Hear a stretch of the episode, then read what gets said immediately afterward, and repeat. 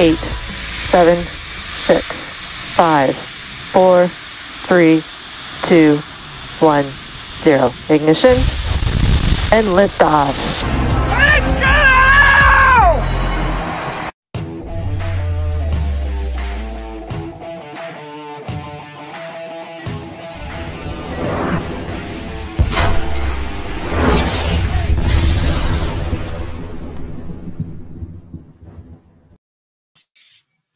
tal amigos? ¿Cómo están? Un gusto saludarles como todos los martes aquí en Sensación Deportiva para platicar de la NFL, la mejor liga de este mundo, sin duda alguna, la más emocionante, la más competida. Y pues por su- lo saluda su amigo y servidor Gilardo Figueroa. Obviamente saludos a toda la gente de Sensación Deportiva, César Marca y su equipo de producción, también a nuestros amigos del programa de Wild Pitch, que obviamente ellos están ahorita muy contentos porque hoy inicia la Serie Mundial.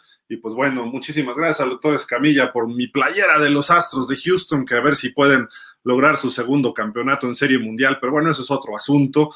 Y eh, nosotros vamos a platicar de muchos, muchos temas acerca de la NFL. También aprovecho para saludar a mi buen amigo y como siempre está con nosotros aquí Alberto Espinosa. Beto, ¿cómo estás? Buenas tardes.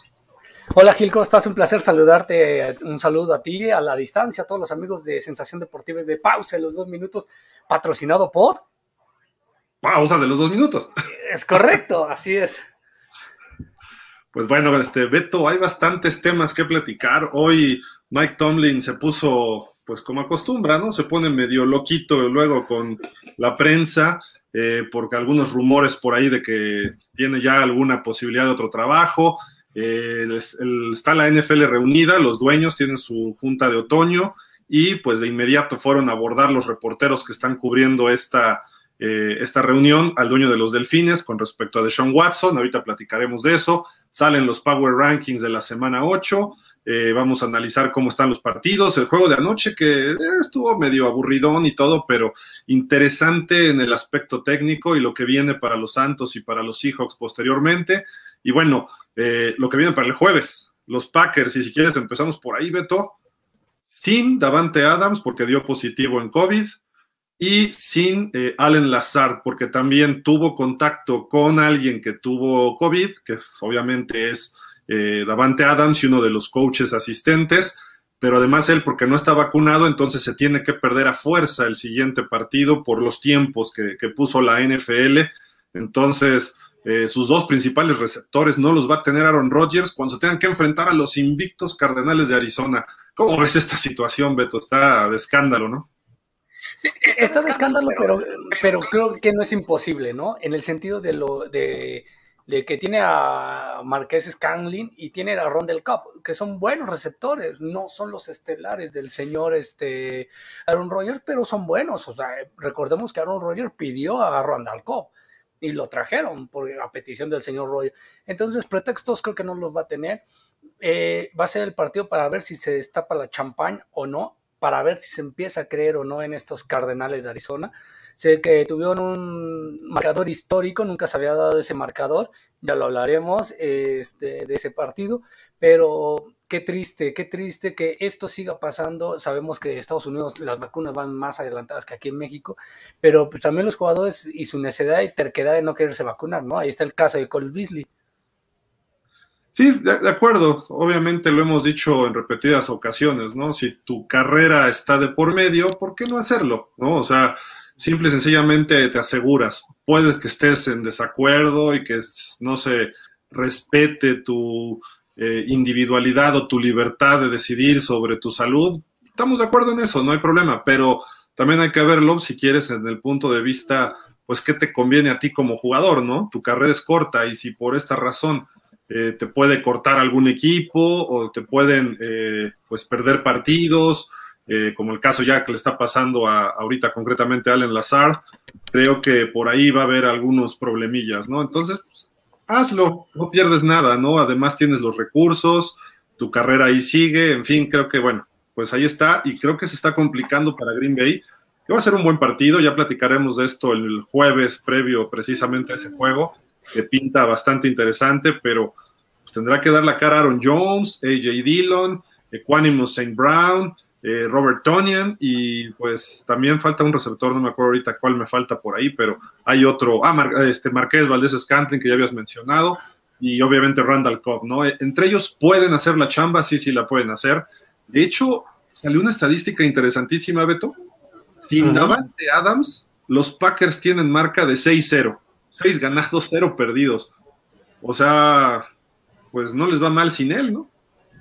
Pues sí, porque es que mira, algo que tiene eh, Rogers y tiene el Tom Brady y muy pocos corebacks eh, es que tienen la, capacidad mental de poder dar pases a distintos jugadores, ¿no? Randall Cobb fue uno de ellos, Marquez Candy otro, Lazar, eh, Davantada. Sabemos que su predilecto es Davantadas porque pues, ha generado gran química con este jugador, pero al no tenerlo, creo que Aaron Rodgers es suficientemente inteligente y hábil mentalmente para poder llegar y decir, le voy a dar a Randall. Yo creo que el número uno va a ser eh, Randall Cobb, ¿eh? y el dos va a ser este Marquez Candy. Yo creo que va a ser así más o menos, con los que va a estar jugando Aaron Rodgers. Tiene al corredor de poder que también cuando hace los cortes, pasando la, línea de golpeo, termina quedando solo, le va a dar ahí el pase. Entonces creo que por ahí va a estar el, el equipo muy bien y se van a enfrentar, creo que Aaron Rodgers no se ha enfrentado a una gran defensiva como la que se va a enfrentar en estos momentos, que puede ser la de Arizona. Ha mejorado muchísimo los Cardenales a la defensa. La llegada de, obviamente, de JJ Watt les ha ayudado. También ahí tienen con Butler. Eh, tienen Buda, ¿cómo se llama? Buda Baker, ¿es? Buda Baker, sí. El profundo. Eh, creo, que están armados también en la defensa y, hemos un poco subestimado esta defensiva.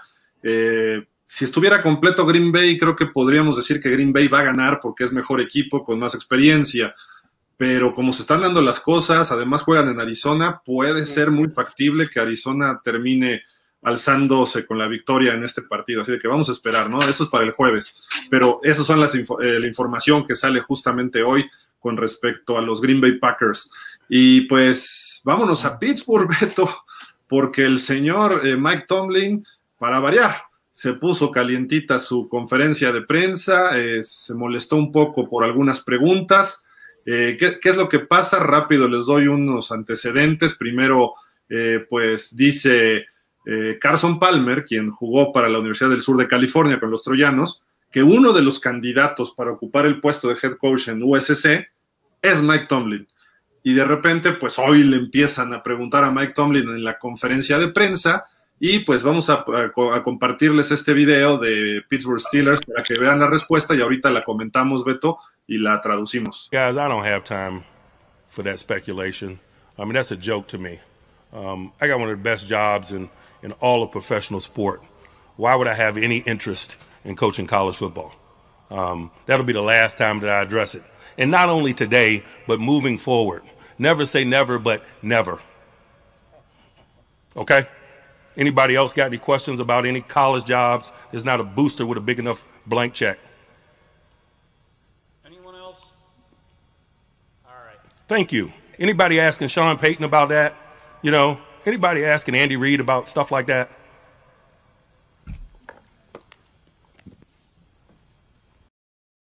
No, no, lo, lo perdimos al señor Tomlin y lo entiendo.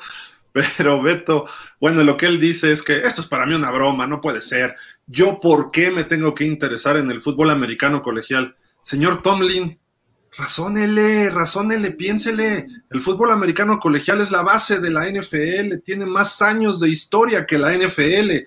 Obviamente usted gana millones en la NFL, pero también hay, hay coaches que ganan muy bien en la, NFL. Ahí está minimizando mucho al colegial no me gustó esa declaración y lo entiendo que se haya de ver, se ha de haber calentado como acostumbra. Eh, y luego se atrevió a compararse con Andy Reid y con Sean Payton, Beto. Lo dijo al final. ¿Eso le preguntan a Andy Reid? ¿Eso le preguntan a Sean Payton? Pues claro que no, porque ellos están seguros en su trabajo. Ellos cumplen. Ellos, Andy Reid lleva dos Super Bowls consecutivos. Sean Payton, por lo menos con un equipo muy malito este año, está dando pelea y tiene marca ganadora. El año pasado a él se le cayó el equipo después de iniciar 11-0. Ha dejado ir a Le'Veon Bell, ha dejado ir a, Antonio Brown. James Harrison se fue diciendo pestes de él. Ha ganado gracias a Ben Roethlisberger y a que heredó el equipo de Bill Cowher. Mike Tomlin no ha hecho realmente nada en la NFL. Su marca en playoffs es de 8-8 y 3-6 desde que llegó al último Super Bowl contra Green Bay. solamente una aparición en los últimos cuatro años en playoff y sales rápido con Cleveland, un equipo que se supone que es muy malito, que tienes dominado, como que creo que el señor Tomlin está sintiendo pasos en la azotea, ¿no, Beto? Pues sí, pero también porque no supo cómo a lo mejor abordar la pregunta. No sé si no se le hicieron correctamente y no le entendió, o se hizo, se le nubló, ¿no? Se, se volvió loco, se descabechó, porque sí, realmente es, es, increíble. Creo que sería un honor, o sea, independientemente de que nunca hayas estado en el colegial como entrenador y hayas llegado eh, inmensamente a la NFL, eh, estar en el colegial, porque tú vas a poner tu list, vas a poner tu nombre en la lista si llegas a ganar un trofeo, en, un, un, título en la NCAA, porque vas a decir, a ver, momento, ya no es Pete Carroll, ya no es Jimmy Johnson y ya no es este, el otro es Sean Payton o el que ha ganado en las dos. Saban. ah, no, bueno, Saban no ganó en la NFL, pero. No, que ha ganado las Barry dos. Switzer. Barry Switzer, gracias eh, Barry Switzer, Jimmy Johnson y eh, Pete Carroll, y por qué no poner el nombre de Mike Tomlin, ¿no? Imagínate que llegara con, con el CU y dijera, yo gané un título con el CU y lo gané con los Steelers. Independientemente de eso, sería Bill, eh, Mike Tomlin estaría por encima de muchos entrenadores en esa estadística. Coincido contigo, creo que, mm, ¿sabes qué siento a pesar de eso? Creo que Mike Tomlin ha padecido mucho el no poder, este actualizarse en cuestión del fútbol americano. Se, ya se ve viejos, incluso sus, sus, polémicas. Sabes que siempre en cuarta oportunidad se la va a jugar.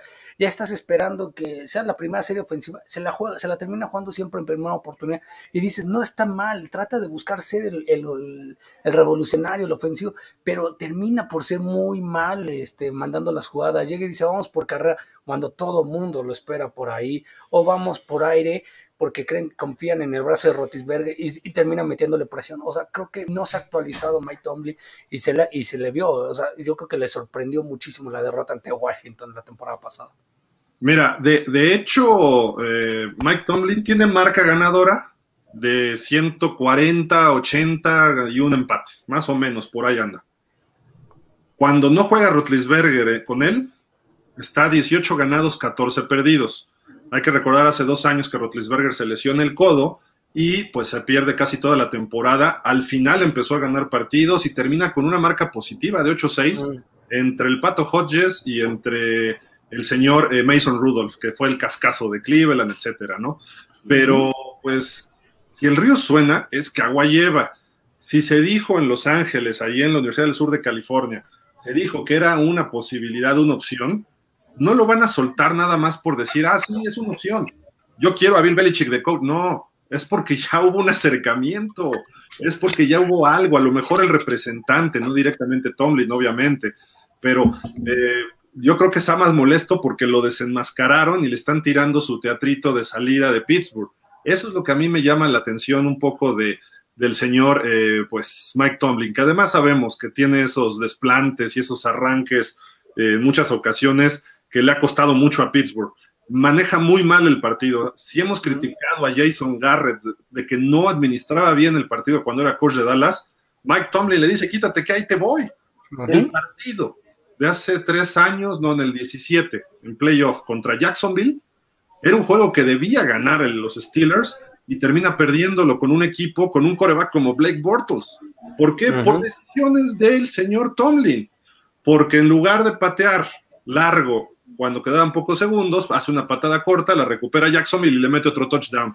En lugar de acorralarlos y darle despacio a, ver a Rotlisberger y, a ese gran equipo que tenía todavía con Le'Veon Bell y todavía con Antonio Brown. Así de que, no sé, digo, creo que eh, ya el tiempo se le acabó en Pittsburgh, eso es una realidad.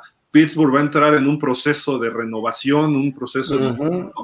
Y Tomlin no va a ser parte de él, y no debería. Si se queda, va a ser un problema eh, para empezar, hay que señalar algo muy cierto y que hay que enfatizarlo. No era la primera opción de los Rooney para contratarlo cuando Bill Cowher se retira.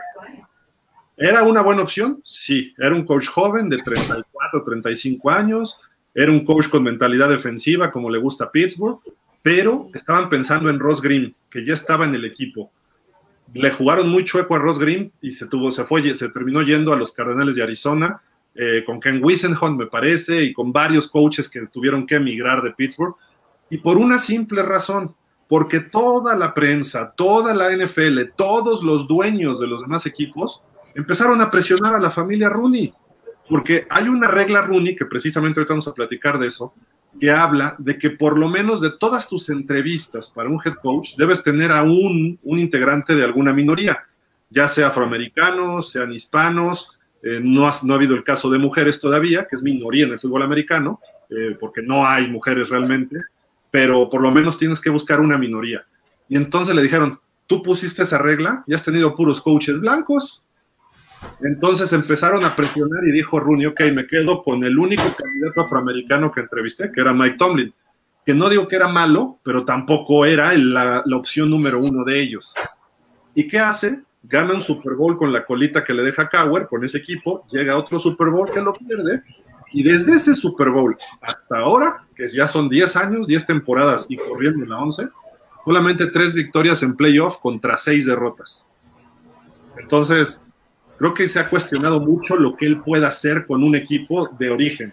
Obviamente, si heredas un equipo así, tienes que coacharlo, sí, tienes que llevarlo, pero le tocaron los mejores años de Rotlisberger y los aprovechó con dos Super Bowls, ganó uno y perdió otro, ¿no? Entonces, no lo sé. Yo creo que Bill Cowher le tocó picar piedra desde abajo. Eh, se pletó muchos años con Cordell Stewart, luego con O'Donnell, Tommy Maddox, hasta que llegó Rotlisberger. Y por X razón se fue Cowher. Estos triunfos los hubiera ganado Cowher eh, si hubiera seguido y quizás hasta más Super Bowls, probablemente. Pero bueno, no sé, creo que Mike Tomlin no es el, el coach más adecuado para Pittsburgh ya. En su momento fue lo, fue lo adecuado, hoy creo que ya no, no sé cómo lo veas tú, Beto, pero creo que, creo que ha quedado de ver muchísimo Mike Tomlin. Y, y, es que, ¿sabes qué? Creo que lo más importante, lo he dicho, yo creo que Pittsburgh puede dar todavía un poquito más. Si no es que hicieran el cambio, cualquier equipo ahorita de los 31 disponibles quisiera Rotisberger. A lo mejor sí lo quisiera por la capacidad y la mentalidad ganadora y los Super Bowls que tiene el señor Rotisberger. Pero eh, si lo viese a futuro, yo no lo vería nada mal que lo sentara, siéntalo un par de partidos, porque la, es que ya es predecible el estilo de Pittsburgh. ¿Qué hace? Recibe la pelota, lo primero que hace es las tres primeras jugadas las lanza. Busca siempre lanzar la pelota Mike Tomlin, las dos primeras o mínimo la, la uno, si la lanza, la dos la corre, y si queda a, a, una yarda o dos yardas, busca correr en tercera oportunidad.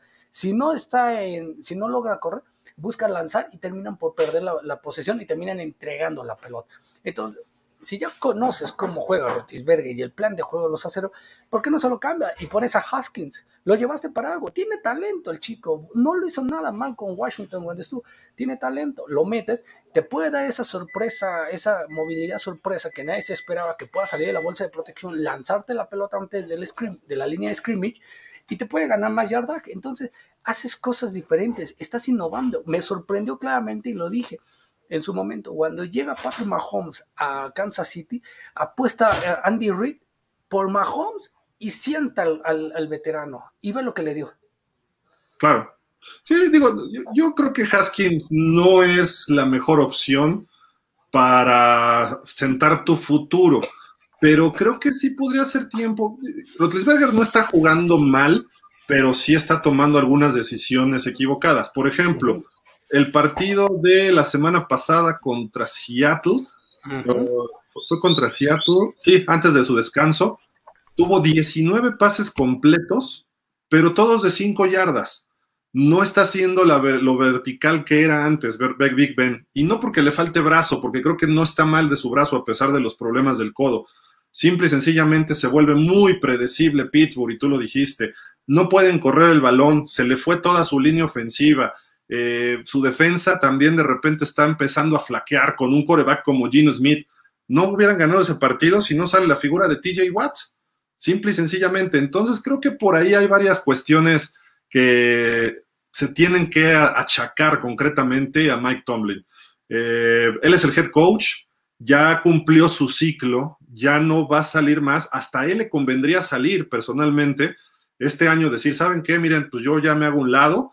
Pittsburgh no ha corrido a ningún coach desde antes de Chuck Noll. O sea, de Chuck Noll para la fecha tiene tres coaches, ha sido el equipo más eh, constante en este sentido y pues la, realidad es que creo que no vayan a despedir a Tomlin. simple y sencillamente lo pueden negociar. ¿Sabes qué? Mira, pues anuncia que te vas para no correrte. Eh, si te quieres ir a USC, te damos luz verde. Si quieres este, dejar el equipo y te vas a otro, no hay problema. Seguramente, si, si, si se va de Pittsburgh, se va a cotizar en algún otro equipo por su marca y se va a reflejar lo que realmente era, ¿no? Como le pasó en su momento a Jimmy Johnson. Jimmy Johnson con Dallas aprovechó una gran generación de jugadores y lo hizo bien cuando quiso regresar y lo, intentó hacer otra vez con Miami, ya no pudo. Ya no es lo mismo. Las situaciones son únicas en la vida. Hay, hay coaches muy buenos como Parcells, como Holmgren, eh, que pueden llevar, mismo Andy Reid, que pueden llevar a dos equipos distintos hasta el Super Bowl.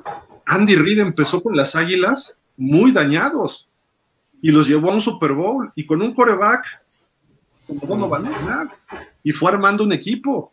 Y luego era un equipo competitivo cada año, sí, se quedaba en la orilla, se quedaba en la orilla. Y luego llega Kansas y tú ya lo dijiste, con Alex Smith estaba en playoffs y llega Patrick Mahomes y lo convierte en una figura, porque sí era buen coreback Patrick Mahomes, pero tampoco era para las primeras, nadie se lo peleó en las primeras dos, tres picks del todo el draft. Lo tomaron ellos en primera ronda, pero ya avanzado. Entonces creo que eh, que él mismo se compare con Andy Reid, cuando Andy Reid tiene tres Super Bowls, uno ganado, sí, igual que él, pero él está 1-1. Y Andy Reid ha hecho sus dos equipos cuando él heredó el equipo que, con el que llegó a Super Bowls. Y Sean Payton, que bueno, el Super Bowl que ganó tiene un asterisco por el famoso uh Gate. Pero Sean Payton, ¿qué hizo? Convirtió a Drew Brees en leyenda. No, y ha sido uno de los entrenadores más coticiados, ¿eh? Sean Payton. Hay que decirlo, temporada tras temporada, a pesar de que este, este, eh, tengo un contrato vigente con Nuevo Orleans, se ha rumorado y ha dicho que se, llega a tal equipo. En Dallas ha cansado, la, la, prensa en Dallas ha cansado de ponerlo como entrenador. Sería fenomenal que estuviera Sean Payton. Desgraciadamente, eh, la relación que tendría con Jimmy, con Jerry Jones no es la correcta, pero el candidato número uno para dirigir a, a, Dallas después de Bill Parcells, porque él estaba en el proceso de Bill Parcells, era el señor Sean Payton. Se termina yendo a Nueva Orleans porque optan por él y se quedan con Jason Garrett, que después ya sabemos todo lo que ha pasado en 10 años con Garrett. Pero ahí está, o sea, Sean Payton es codiciado. Hoy tú lo dijiste, antes el equipo, la temporada pasada para mí el equipo de Nueva Orleans era muy débil y solo dependía de dos jugadores. Bueno, tres Thomas, Camara y Drew Brees. No tenía más. Si desaparecía uno o dos, Santos estaba muerto. No es el equipo que lleva al Super Bowl, que sí realmente era este, imponente y era poderoso, que tú decías, me da miedo irme al Mercedes Metrodome o al Mercedes Benz Dome a enfrentarme a Nueva Orleans. Me da miedo porque sabías que ibas a terminar apaleado y porque metía más de 40 puntos temporada, partido tras partido. Entonces, son las cosas, ¿no? Las dos caras de la moneda. Pitu eh, con Tomlin también son pocos los partidos que mete arriba de 30 puntos. Está igual que Miami, ¿eh? llega un topper, dice 25, 27 puntos, no más. ¿Y por qué tienes que pegarle a Miami? Digo, digo. no, bueno, la, la, realidad es que Miami ha estado muy mal, pero es otro asunto. Y ahorita vamos a platicar de Sean Watson, pero creo que Pittsburgh ya es tiempo de un cambio, más allá de los resultados. ¿Por qué? Porque ya está viciada la relación. Repito, deja ir a dos jugadores como Antonio Brown y Le'Veon Bell, que a lo mejor estaban loquitos de jugadores, sí, pero un buen coach los controla. ¿Qué está haciendo Antonio Brown con Tampa? Centradito. ¿Qué hizo con los Pats? El juego que estuvo, centradito y lució bastante. Eh, hizo su show y todo su tinglado en los Raiders porque no quería jugar ahí, él quería jugar en los Pats. Y Pittsburgh lo bloqueó que se fuera a los Pats. Pero ¿por qué se salió? Por Tomlin, porque Tomlin no, lo no le permitía ser él. Tomlin no lo quería que se desarrollara. Y luego, pues sí, también le afectaron los golpes en la cabeza, yo creo. Y a Le'Veon Bell lo apoyó, que eran sus dos estrellas junto con Rotlisberger. Si mantiene, ¿qué está haciendo Dallas ahorita? Manteniendo a Mari Cooper, así que el Elliot y a Dak Prescott. Esa es una clave muy importante para tener un equipo ganador. ¿Qué hacen los Packers? Rodgers, Jones y Davante Adams. ¿Qué es lo que hacían en su momento este, los Pats? Brady, Gronkowski y Edelman. Siempre es una tercia ofensiva. Tienes que tener tres jugadores. Los Pittsburgh Steelers no lo han hecho. Por eso Pittsburgh está yendo así en, eh, poco a poco. Este año se le puede venir abajo todo si empieza a perder con Baltimore, con Cincinnati, con Cleveland, ¿no? Sí le ganó a Denver, que Denver cómo va. Sí le ganó a Seattle, que cómo va. Su única victoria buena fue sobre Buffalo. Y creo que fue un madruguete que le dio Pittsburgh, que Buffalo como que entró muy confiado. Y juegan otra vez ahorita, yo no sé cómo le iría a Pittsburgh. Entonces, ojo, los Steelers están muy por debajo de sus estándares. Y también es tiempo de decir adiós. Pero bueno, vamos a cambiar de tema. Ahorita leemos algunos comentarios. Este, Beto, ¿qué tal el partido de anoche? De las Zetas, ¿eh? de somnífero total. O sea, era, era increíble que al, tercer cuarto, a la mitad del tercer cuarto, siguieran 10-7, ¿no? Fue un partido de muchas defensivas. La lluvia afecta severamente el, lanzamiento porque se resbala el balón. Los que hemos jugado, aunque sea cascarita en el parque o en el bosque, este, y, si lo hacemos eh, con, las, con el sudor de la mano, el balón suele resbalarse, es muy mentiroso este, este ovoide, entonces no puedes confiarte severamente. Eh, son dos equipos que están en reestructuración, y digo en reestructuración porque pues, sabemos que Russell Wilson ha dicho que sí ya se quiere ir porque le pegan demasiado. Y del otro, pues que nadie confiaba en James, Winston, que lo ha hecho, no lo ha hecho nada mal, él ¿eh? lo ha hecho bastante bien, pero obviamente el equipo lo está cargando totalmente Thomas y lo está cargando Camara. Camara es el número uno, pero Winston se ve inteligente, se ve eh, con ganas de, tener una segunda oportunidad y qué mejor que demostrarlo con Novola. Él es parte de lo que, de lo que lleva a este equipo a, la a la jugada del, triunfo, se puede decir, al gol de campo del triunfo, porque empieza a generar una serie ofensiva bastante interesante. Sí, creo que el partido sí estuvo medio aburrido. Le urge Michael Thomas a los Santos, ¿eh? le urge. Mientras no esté él, creo que este equipo es unilateral con Camara Seattle anda mal, no está jugando su mejor fútbol, sin Russell Wilson se ve que no puede y eh, pues por eso se mantuvo cerrado el partido, pero si no, eh, los Santos con Michael Thomas creo que hubieran podido sacar mucho más ventaja y hubieran sacado un juego mucho más fácil.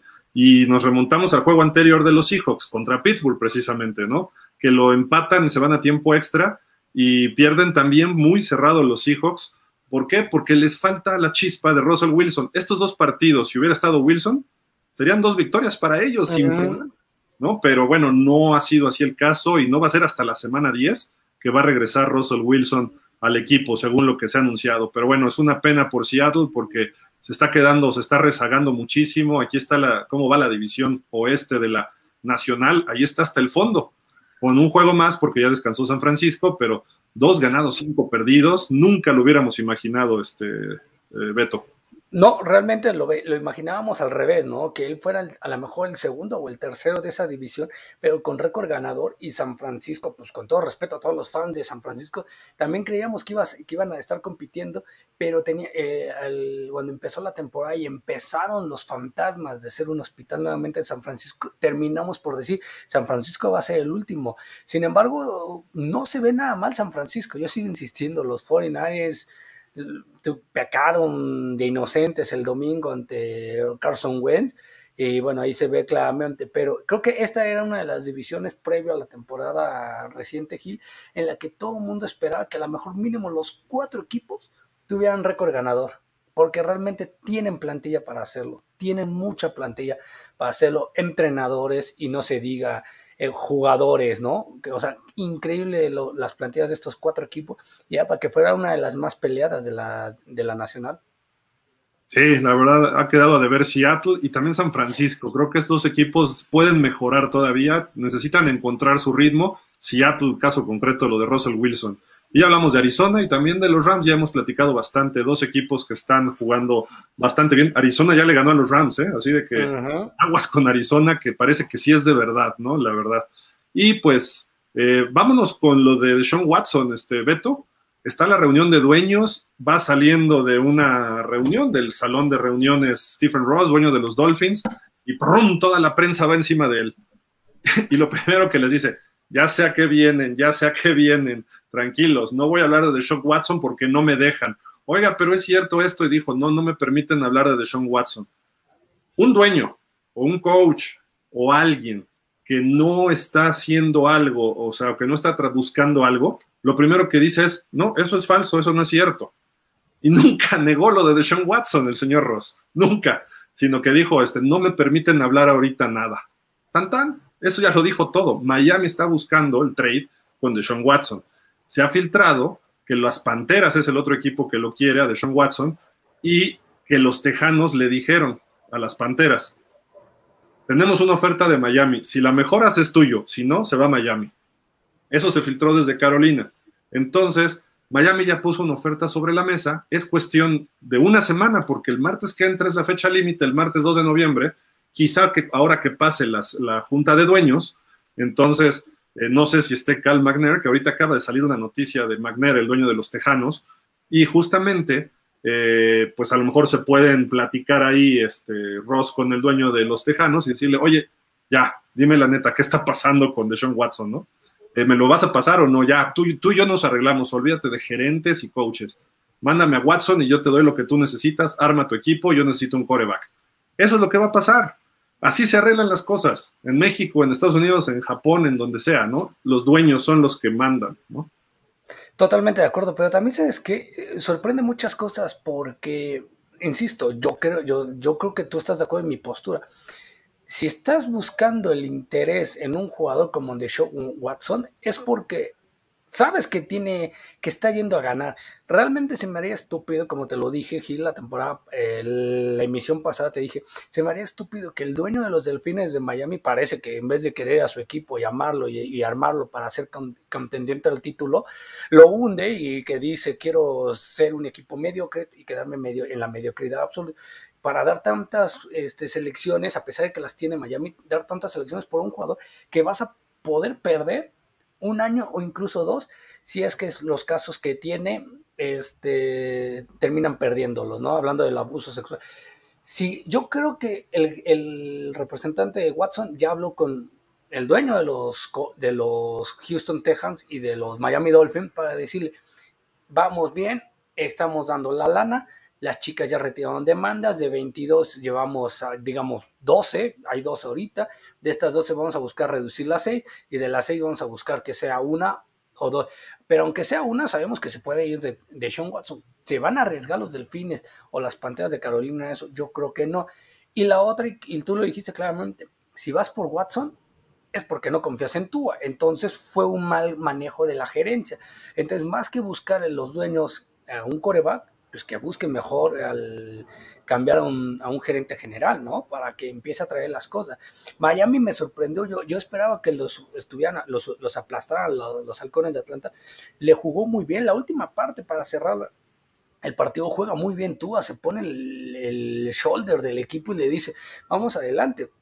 Después se viene una gran serie ofensiva de, de Mac Ryan y le terminan sacando el partido. Eso ya no es culpa del señor este, eh, Tua, ¿no? Ya ahí ya fue inercia, pero Tua llegó y lograron, y me callaron la boca, Gil, metieron más de 20 puntos, bravo. Pero perdieron. Sí, pero, ya metieron más de 20, ¿no? Sí, bueno, que metían 14. Mira, totalmente de acuerdo contigo, Beto. Este, creo que Miami, el caso, las derrotas, las últimas dos de Miami, no ha sido culpa de Tua. Ha tenido sus errores, pero errores de jovencito, de segundo. Podríamos decir que sigue en su temporada de novato. Lleva 13 juegos en la NFL, ni siquiera ha cumplido los 16 de una temporada. Entonces, eso indica que sigue siendo novato, eh, de pacto. A lo mejor de realidad es que ya está en su segundo año, ¿no? Pero la realidad es que le faltan horas de juego. Y ese es otro problema que trae Tua Deshaun Watson sí se perdió su primera temporada con una lesión de rodilla, pero desde entonces ha sido consistente. Eh, si, si, tú dices, me voy a traer a Watson para que sea mejor, una mejora en la posición de quarterback, estoy de acuerdo, eso es muy cierto.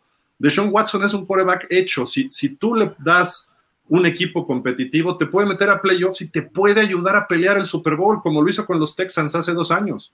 Tenía 24-0 sobre Kansas y vino Mahomes, se puso las pilas y en su mejor temporada Mahomes le sacó el juego, pero no fue culpa de él, porque él hizo un buen partido. Entonces, eso es lo que tiene de Sean Watson. Puede ser un quarterback top 5 en un momento determinado. Y más que ya se están yendo los viejitos como Brice, como Rotlisberger, quizá Rodgers, probablemente Brady. Esos lugares se van a ir ocupando por jugadores de media, de media carrera o una cosa así. Y Watson tiene 26, 25, 26 años. O sea, tampoco es un veterano como Russell Wilson, que ya está arriba de 30, como Matthew Stafford, no, él está empezando prácticamente su carrera. Entonces, ¿Te lo traes? Perfecto. Y de ahí tienes un coreback para 10, 15 años si no se meten más problemas fuera del fútbol, si no hay muchas lesiones o si no empieza de que ya no quiero jugar aquí, bla, bla, bla, ¿no? Entonces, Miami sí sería una ayuda, sí, pero hay mucho, mucha carga, mucho equipaje que está cargando de Sean Watson ahorita. ¿Sería bueno hacer el trade ahorita? Totalmente. ¿Por qué? Porque si viene eh, una sanción de la NFL, sancionamelo este año, ¿no? Porque del resto de la temporada, la mitad de la temporada, sancionalo. Y en el 2022 lo tengo de titular. Doy chance a Tua de que siga desarrollándose y a lo mejor Tua, bueno, no a lo mejor, Tua va a ir mejorando. Entonces con eso lo puedes vender mejor en febrero, marzo, en un trade, me refiero. Y, este, y si no, te quedas con los dos y que se vayan ganando la, titularidad, a ver si Tua es tan bueno como, ahora sí que como, como Ronca duerme, ¿no? Entonces ahí, a ver, gánale el puesto a Sean Watson, que este cuate está consolidado en la NFL, órale. Y a lo mejor jalan los dos y se vuelve una situación como Brett Favre y Aaron Rodgers, o se vuelve una situación como Steve Young y Joe Montana, digo, sería lo ideal para Miami, ¿no? Pero eh, estoy exagerando un poco, pero por lo menos los pones a competir, ¿no? Entonces creo que por ahí va la, situación en Miami. No lo negó el dueño, eso es, o sea, un dueño tiene permitido decir, no, no tenemos interés en Deshaun Watson. Si no tuviera interés en Deshaun Watson, eso hubiera dicho Ross, y no lo dijo, sino él dijo, no puedo decirles nada ahorita. Es obvio, ¿no? Van por él, ¿no? Y ya hay una propuesta en la mesa que vamos a, conocer de hoy hasta dentro de, precisamente como dentro de una semana, se va a saber si, si se cuadra o no se cuadra esta, esta negociación, pero ya los tejanos tienen algo ahí concreto. Pero bueno, en fin, vamos a leer unos comentarios, Beto, ¿cómo ves? Porque hay bastante. vamos, córrele. Miguel Darío, le mandamos un saludo a Miguel Darío, gracias por estar con nosotros. Buena tarde a todos, ya necesitamos que se acaben los rumores en Miami, ya que digan si sí o no. Provoca una semana más, Miguel. Dale una semana más y coincido con Gil, ¿eh? o sea, puede ser que sí o que no, y que entre, eh, una vez que, que lo den de alta, que entre en vigor la sanción, si es que hay una sanción, que hasta el momento se desconoce. Jorge Luis Medina, le mandamos un saludo. Jorge, gracias por estar con nosotros. Dice, hola, buenas tardes. ¿Qué saben del trade de Dishon Watson y las posibilidades reales de llegarle a Miami? La posibilidad real está ya puesta ahí en la mesa, ya lo dijo Gil. Hay una propuesta ya de, de acuerdo a la oferta que hicieron. Hay que esperar a ver si Carolina la mejora o no. Caería muy bien en Carolina también. En Miami yo no, yo lo veo que sí puede ser contendiente y puede rescatar esta temporada si es que juega, pero bueno, hay que esperar, ahí está la propuesta. Manuel Vivero, saludos Manuel, muchas gracias por estar con nosotros. Tua con Peyton sería desarrollado muchísimo, mejor ese es un coach de verdad como, no como Flores, totalmente de acuerdo. Eh, él, Jason Garre, que les digo que trabaja Jason Garre con jóvenes muy bien, los podría desarrollar perfectamente a, jugadores así como tú. Ah, hay un punto ahí, este, de lo que dice Manuel, de que no le han dado tampoco las verdaderas oportunidades a Tua. Así como también tuvieron a George Rosen y nunca le dieron una oportunidad real con, coaches buenos ofensivos que los desarrollen y darles esa continuidad a los corebacks jóvenes. Y eso es culpa de Flores. Y probablemente Flores esté en sus últimos partidos con, con los delfines. ¿eh? Eso también hay que señalarlo. Sí, de acuerdo, totalmente de acuerdo. Yo creo que es, mira, no sabemos si hayan entrevistado a Flores o si sepas algo de alguna declaración de Flores, pero si Flores ha dicho que tú es su coreback, si le, imponen a Deshaun Watson, termina por irse, ¿eh? Vale, si a mí no me impongan jugadores. Fíjate que hay una cuestión rapidísima de que la semana pasada en CBS Sports se filtró una nota de que Brian Flores decía que él no quería Tua en el draft de hace un año. Se está lavando las manos y está diciendo yo no fui, fue el gerente Chris Greer y dicen que él quería a Justin Herbert. Entonces creo que por ahí va el asunto de que ya están empezando a decir, no, yo no fui, fue TT, fue aquel. Se están lavando las manos, se están haciendo un lado todos y pues eso es muy malo para Miami. ¿eh? Se está desquebrajando lo que se veía ya ordenado por primera vez en muchos años, un gerente, un coach trabajando juntos, parece que se está rompiendo. ¿eh? Sí, totalmente de acuerdo. Aquí Marco González, le mandamos un saludo a Marco, eh, porque lo, porque los de ESPN dijeron anoche que Watson no quería Miami. Infórmate bien, amigo. ¿Quieres ir al líder mundial en deportes? Somos nosotros. Pausa de los dos minutos. A de Media Sports son el líder mundial en deportes. No les creas a John Sockley. Le mandamos un saludo a John Sockley. Excelente persona. Lalo Varela. Palo Viruela es de lo rescatable, pero empieza a sobrecaer. No, yo no escuché eso, yo no lo escuché. No sé si Gil haya escuchado algo así de, de Sean Watson. Se, sería una contradicción porque en otros, en otros años, eh, cuando se empezó el rumor desde la temporada pasada, de Sean Watson ha dicho que quería ir a Miami. Entonces aquí hay una contradicción si es que lo que dijo o lo que dice la cadena de ESPN es cierto, de Sean Watson se está contradiciendo, ¿no? Total. La, la realidad, Beto, es que de Sean Watson no ha hablado públicamente nunca.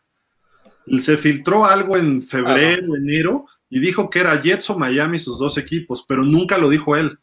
Le llegó a Chris Mortensen de ESPN. Y después los Jets dijeron, no, a mí no me interesa de Sean Watson. Y entonces apareció en Miami haciendo unos videos en Instagram o fotos o no sé qué, y ya todo el mundo lo asoció con Miami. La realidad es que el dueño de Miami es el que está interesado en Deshaun Watson. Y los tejanos eh, han dicho que no lo quieren negociar, no lo quieren tradear, pues, si se puede traducir. Y entonces todo esto ha ido haciéndose una bola de nieve que estamos en esto ahorita, que ni siquiera todavía empieza un juicio en contra de él. Uh -huh. Y esto ya tenemos todo el año, ¿no? Entonces la, la telenovela va a seguir de Sean Watson con el equipo que sea eh, y hasta que no se tomen medidas reales, porque de las 22 acusaciones que tiene, 10 ya están formalmente levantadas las de, denuncias o demandas. Y dos de ellos, ya las, el abogado de Deshaun Watson ya las este, descartaron. ¿Por qué? Porque sí le están pidiendo dinero a Deshaun Watson para arreglarse. Entonces esto parece ya un complot en contra de Deshaun Watson. A lo mejor sí cometió algún delito. Uh -huh. no, no, podemos ni afirmarlo ni negarlo, pero después le hicieron más grande el, el alboroto. ¿Por qué? Porque se quejó él de Andre Hopkins y varios jugadores de los Texans hace un año, hace dos años, de que el dueño, eh, el señor eh, Bob McNair, había hecho declaraciones racistas cuando estaba el caso de, de, Colin Kaepernick en una reunión de dueños. Entonces todos sus jugadores afroamericanos brincaron. Y entonces eh, se empezaron a ir del equipo y el equipo se empezó a desbaratar fallece Bob McNair y se sigue desbaratando el equipo. Y ahorita el hijo, Cal McNair, es el que está al frente junto con su mamá.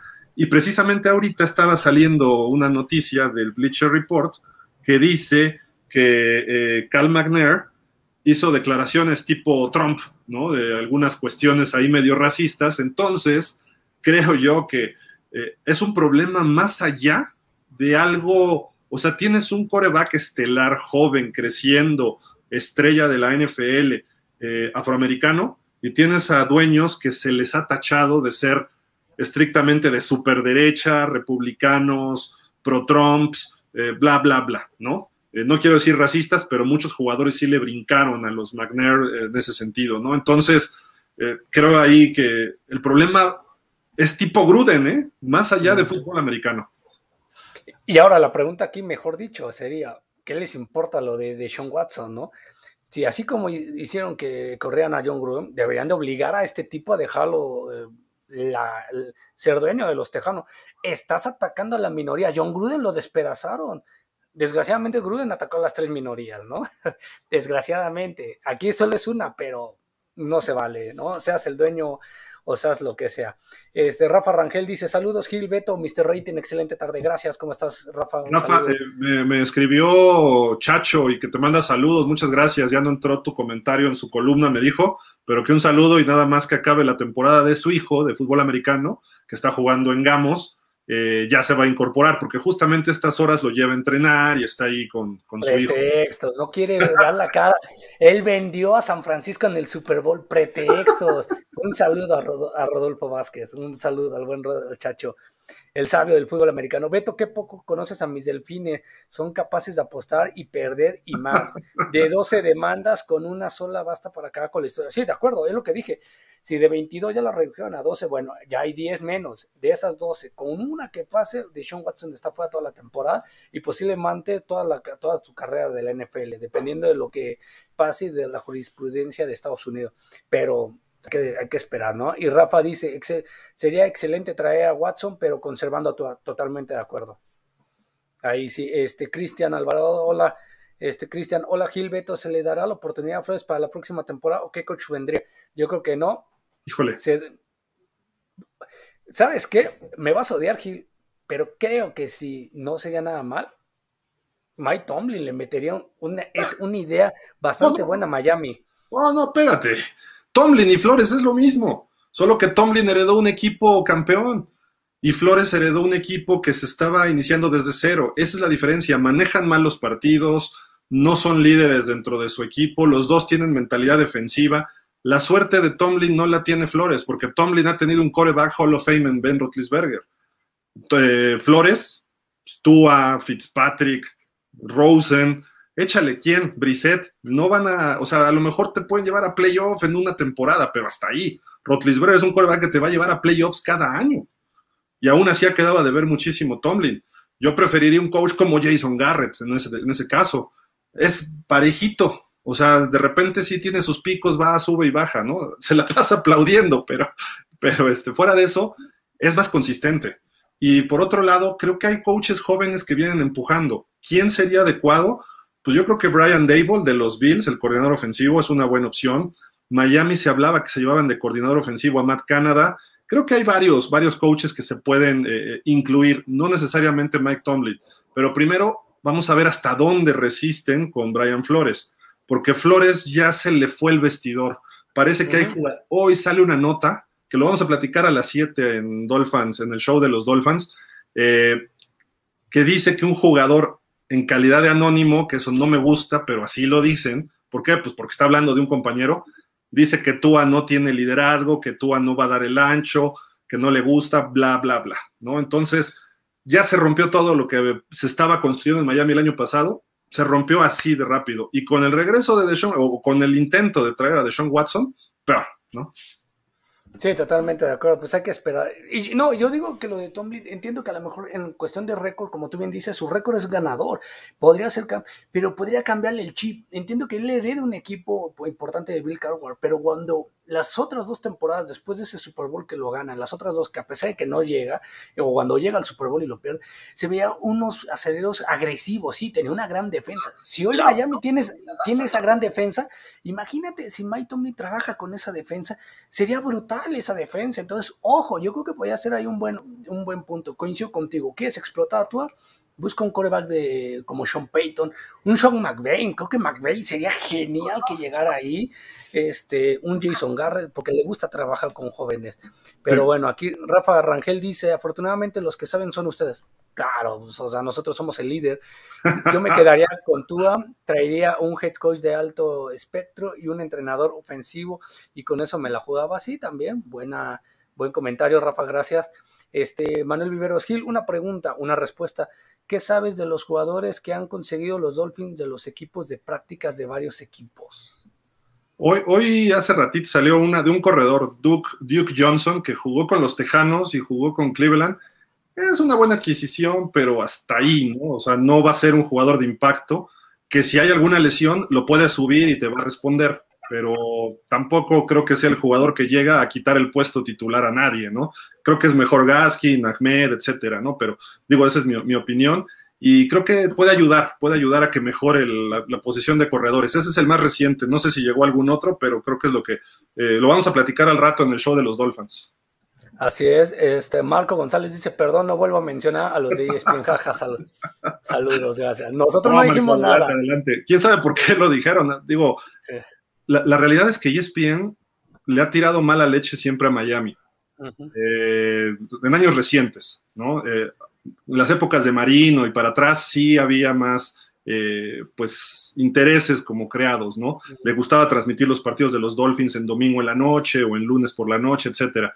Pero desde los últimos 15 años, siempre minimizan a Miami, no llega la información correcta desde Miami a Bristol, que es la central de, de ESPN.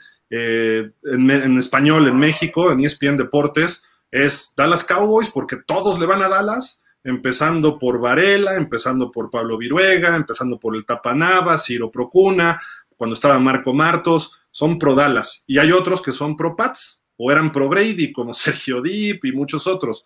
Entonces a Miami siempre lo han visto como el equipo rezagado. Y tienen razón en ese sentido pero su información no está correcta. Y por ahí tienen al gurú de las diagonales en Miami eh, ubicado, pero pues no tiene mucha experiencia en fútbol americano, creo que es mejor en básquet. Entonces no están sumamente informados o no tienen las fuentes de, del equipo muy cercanas. Yo les recomiendo que sigan mejor datos de Miami, el Miami Herald, el Florida Sun Sentinel o el Palm Beach Post. Son los tres que tienen una fuente muy cercana, muy y una crítica muy muy buena de Miami. Pero bueno, ya no nos extendamos mucho con los Dolphins porque al rato tenemos otro show. Así es, este, aquí ya me dicen, ¿cómo Tony de, de por vida? Por, por vida de Dios, no. Por vida de Dios, no. Bueno, quién sabe, quién sabe, me puedo equivocar. Miami lo puede hacer, ¿eh? ese es el problema. Puede, si, si, si, regresamos al comentario anterior de Rafa que dice que Miami se dispara en el pie, va a llegar Tomlin a Miami, deja que se siga disparando en el pie. Ya, ya, ya no, lo, no, lo, invoques, este Beto. Ok, el año o sea, pasado Jason Sanders era un pateador elite, ahora ha fallado varios goles de campo. Sí, o sea, muchos han fallado. Bailey con Dallas era el más, el más certero de todos. Empezó a fallar, lo sacaron y metieron a Mager y Mager fue una calamidad. Un Mager. Un Mager, exactamente. Oye, Beto, es que lo que ocurre en Miami es lo que le llaman arenas movedizas. Empieza uno a fallar, otro, otro, otro, y de repente ya todo el equipo se viene abajo. Eso es lo que está pasando. Sí, totalmente de acuerdo. Eh, Miguel Darío dice, mejor hay que robarnos a Peyton. ¿A Peyton Manning o a Sean Payton? A Sean. Yo creo que a Sean Payton. Sí, sí, están peleando a Watson. Totalmente de acuerdo, de acuerdo. ¿eh? De acuerdo. Es más, que... olvídate de, de, de, Sean Watson. Tráete, o sea, negocia con los, los Santos también, ya acabó su ciclo.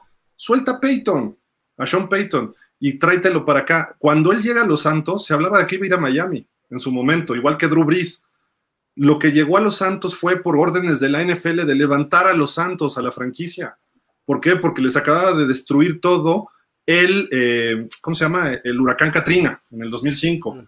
Y levantaron a los Santos y los Santos tuvieron 15 años peleando playoffs y Super Bowls. Nada más les duró para uno, pero uh -huh. les robaron por ahí otra aparición en Super Bowl. Pero bueno, fuera de eso, creo yo que eh, pues la cuestión es esa. Tienes que buscar un coach de prestigio. ¿Qué hizo Kansas? Andy Reid, vente para acá.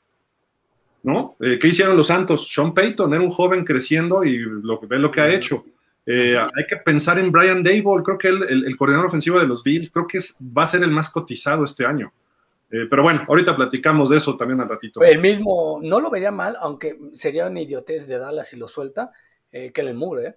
Puta, lo que ha hecho Kellen Moore ahorita. Yo creo que él tienes que dejarlo todavía más de coordinador, ¿eh? Todavía le falta. Sí. Uh -huh. sí, pero por lo que ha hecho. Podría ser también codiciado la, la siguiente, ¿no? Eh, saludos a Fregoso, saludos, gracias. Hola. Este, Gerardo López dice, muy correcta tu opinión, Gil, en ESPN siempre que yo recuerde han minimizado a los delfines, ok, muchas gracias Gerardo. Saints tiene una deuda con Dolphins, ahora es cuando. Rafa sí, Rangel que, tiene que la regresen. Exactamente. Manuel Vivero, creo que se, eh, Sebastián Martínez Christensen es el mejor y no se pone la camiseta de ningún equipo, no como todos los mencionados por Dallas, Nueva Inglaterra, Stile y ahora Tampa Bay y Carita de Vómito. Bueno, muchas gracias. De acuerdo. Son todos los comentarios. Sí, todo eso salió de Miami, de Deshaun Watson, que es cuestión de horas, de días que se, que uh -huh. se defina esta situación. Pero bueno, ¿qué te parece si nos vamos a lo de la eh, cuestión de la reunión de dueños, Beto? Porque hay dos temas, no son tampoco tan profundos, no son tampoco tan eh, pues algo así que cambie la NFL por completo. El primero es eh, darle mayor fuerza a la regla Rooney, de lo que hablábamos hace rato, de la cual se vio beneficiado Mike Tomlin en su momento. Lo que pasa es que muchos equipos, ahorita más con la pandemia, hacen sus entrevistas virtuales. Entonces quieren que sean las entrevistas en persona, en vivo y en directo, y tienen que garantizar que por lo menos uno, un coach de minorías y también gerentes generales estén en las entrevistas. Así de que si te hicieres gerente, tienes que... ¿Y por qué? Porque el año pasado, precisamente a Eric Bieniemi, el coordinador ofensivo de los Chiefs, hubo problemas con los, con los Texans. Los Texans, eh, entre ellos de Sean Watson, le dijo al gerente y al dueño que él quería a Eric Bieniemi de head coach. Le dijeron, sí, sí, cuando tú digas. Y nunca lo pelaron. Y a la hora de la hora no lo contrató nadie. Se quedó de coordinador en Kansas. Aunque sí le llevaron un head coach de afroamericano, que es este Coley. Entonces, de alguna forma, pues cubrieron su cuota los Texans. Eh, pero el asunto es de que no están haciendo esas entrevistas y no están fluyendo como debería. El caso de Ron Rivera, el caso de Flores, que también era minoría, el caso de Tom, creo que hay cuatro coaches nada más ahorita afroamericanos. El año pasado solo Robert Saleh, que es libanés, eh, lo llevaron de coordinador defensivo de los Niners a head coach de los Jets. Entonces, eso es lo que quieren ampliar, que se, que se garantice la entrevista en vivo y en directo y quieren que quede hasta grabada, ¿no? Para ver qué se está pasando entre gerentes y coaches candidatos, ¿no? Ese es un punto que se tocó hoy. Y el otro punto es, eh, déjenme ver, ah, precisamente era, ah, ¿dónde estaba? Ah, el dueño de los Bills de Buffalo eh, también quiere que no se hagan entrevistas, sino hasta que pase eh, los juegos de campeonato, o sea, entre las dos semanas que hay del Super Bowl y principalmente la semana después de la final de, finales de conferencia, porque muchos equipos, normalmente los equipos buenos, tienen buenos coordinadores. Entonces, vamos a suponer que Dallas llega a la ronda de divisional y pues a lo mejor se va a cotizar bien Dan Quinn, a lo mejor se va a cotizar bien Kellen Moore. Entonces los equipos como Miami, como los Jets, como Texans, a lo mejor van a decir, yo quiero una entrevista con él. Y se considera que los distraen de su chamba del momento que son los playoffs. Y tienen cierta razón, pero hay, hay unas ventanitas muy cortas. Entonces dicen, pues mejor que se postergue la contratación de coaches, ¿no? Pero lo echaron para abajo los dueños y dijeron, no, porque también a los equipos que están armando eh, tienen todo enero para prepararse bien porque viene una situación. La primera, el Senior Bowl, que ahí van todos los coaches a ver los novatos y eso es como a finales de enero. Entonces, a partir de ahí ellos ya pueden empezar a trabajar. Entonces, son los dos temas que se han tocado hoy. Vamos a ver el comisionado, dijeron que iba a hablar el día de hoy, no sé si ya habló, pero van a, van a desarrollar estos temas nada más. Sí, bueno, el número uno estoy totalmente de acuerdo y creo que todos, que la minoría debe de estar presente en los partidos y qué bueno que se, que se pida la evidencia, ¿no? Porque es como nosotros, ¿qué tal si hablan a la, dirección de pausa de los dos minutos y dicen, oye, queremos que ustedes a fuerzas eh, tengan entrevistas con la minoría y nosotros decimos, ya las hicimos, y nunca entrevistamos a nadie, ¿no? ¿Cómo lo vas a comprobar? En cambio, tienes aquí ya la, eh, la comprobación, aquí está, ya sea vía Zoom, vía StreamYard o en presencial, aquí está, así que se grabe la entrevista y listo, se acabó, ¿no? Ya que yo decida si me gustó o no me gustó eh, este, esta cosa, bueno, pues ah, ya es este, pues, cuestión del dueño, ¿no? Entonces, eso me parece bien. Y lo de, lo de los entrenadores, coincido un poquito contigo. Yo creo para mí que debería de haber dos periodos de contratación de entrenadores. Y voy con esto, ¿a qué voy? La primera es terminando la, semana 17 o 18, ya en este caso, terminando la semana 18, en los equipos que tengan récord perdedor, que no tienen un lugar en playoff, que busquen este, un entrenador, un entrenador que se pueda cotizar. Obviamente, Estoy de acuerdo. Supongamos que Dallas no llega a playoff por X o Y situación. McCarthy se puede cotizar, a pesar de que tuvo una temporada, ha tenido una temporada bastante buena hasta el momento. Si llega, si termina. Pero espérame, el, caso de los head coaches es aparte, ¿eh? O sea, estos ah. coordinadores y asistentes, ¿no? Ah, ok.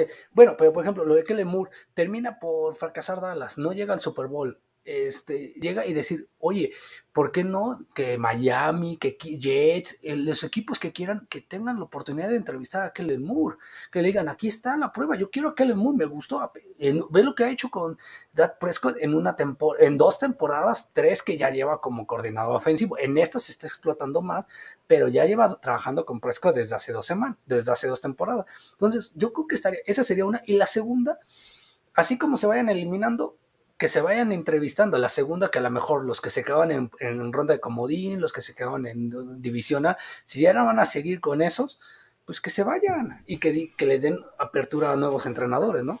Más o menos es así, digo, más o menos. Mm. Porque acaban los equipos y viene el lunes negro, que es el siguiente lunes de que acaba la temporada, y corren a cinco o seis coaches promedio por temporada.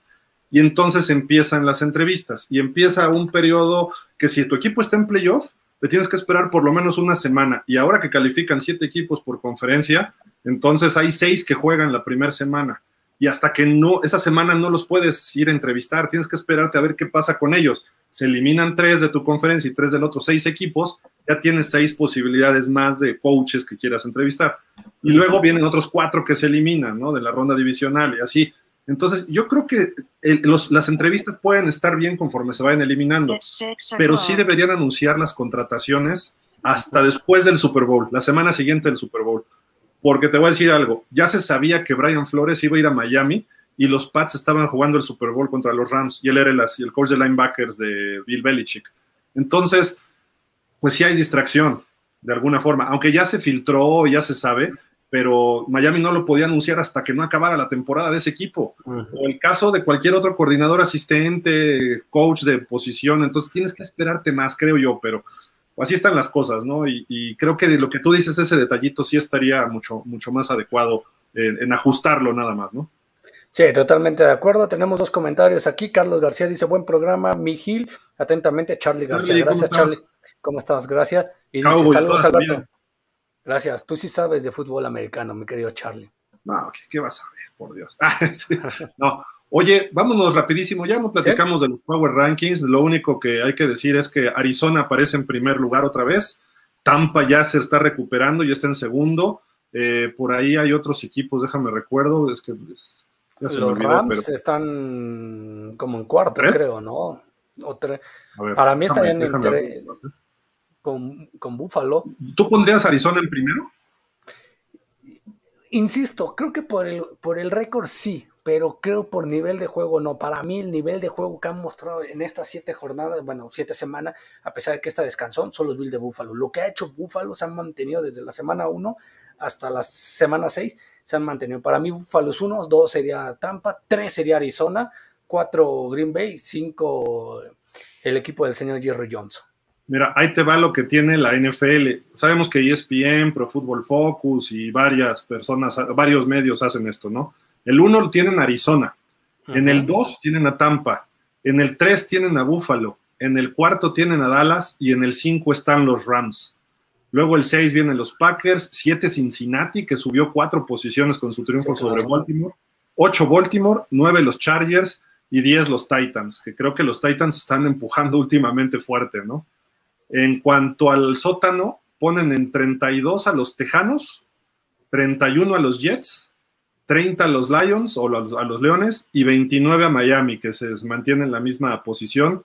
Los Leones creo que están jugando mejor que Miami, no sé por qué sea esta cuestión. Los Jets sí están muy mal, los Tejanos están muy mal. Creo que Miami debería ser 30 y quizá Detroit el 29. Jacksonville va mejorando, etcétera. Pero me sorprende ver a Washington en la posición 27, así de que, pues bueno, está muy abajo, pero creo que puede reaccionar este equipo. Y las tablas de posiciones, Beto, aquí está la este de la americana. Sí, claro, rápidamente Búfalo amo y señor con 4-2, Patriotas ya está 3-4, está cerca en caso de un partido, si no me equivoco ahí, los Jets 1-5 y aumentele otros par porque va a estar fuera de 2 a 4 semanas el señor South Wilson por un problema en la rodilla, entonces pónganle ahí y Miami 1-6 en el fondo, entonces por ahí puede cambiar, yo creo que por ahí puede cambiar el último lugar, a lo mejor Miami puede llegar a ganar un partidito o dos por ahí y mandar a los Jets al último de su división. Esta semana van con Buffalo, lo dudo mucho. La norte de la americana, Cincinnati, ya le dio la vuelta, ¿eh? Ya le dio la vuelta. Aunque están empatados, pero la victoria sobre los Ravens los pone arriba. Luego Cleveland, a pesar de todo, ahí se está manteniendo, a pesar de tantas lesiones. Y Pittsburgh, que ahí viene calladito, viene empujando, aunque creo que Pittsburgh le viene lo más difícil, juegos contra Cleveland, Baltimore. La siguiente semana es Cleveland, Pittsburgh, ¿eh? Ojo, ¿eh? ese juego.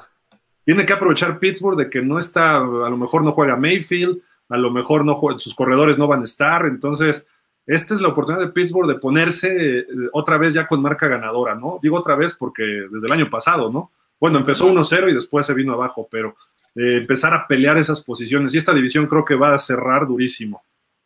Totalmente de acuerdo. El azul, o sea, no se diga, ¿no? Los sorpresivos titanes de Tennessee con 5-2, los Col han ido mejorando. Yo creo que eh, deberían de tener un par, a lo mejor están en récord de 500, creo que no merecen las cuatro derrotas, lo han hecho muy bien esto. Desgraciadamente, Kansas West ha sucumbido en algunos momentos, pero ha estado, cuando ha estado sano, ha hecho pedazos a cualquiera Carson Wentz. Los Cowboys de Jacksonville están jugando muy bien y los Tejanos de Houston, pues solo un milagro, ¿no? A ver qué pueden conseguir en las próximas elecciones globales. Sí, a ver qué les deja de Sean Watson en el trade, ya sea con Miami o con Carolina. Los Raiders, ahí están los Raiders, ¿eh? de líderes 5-2. Eh, descansan esta semana. Vamos a ver si los Chargers pueden recuperarse de esa derrota ante Baltimore, que están allá bajito. Kansas con marca perdedora y Denver que inició 3-0, velo cómo anda.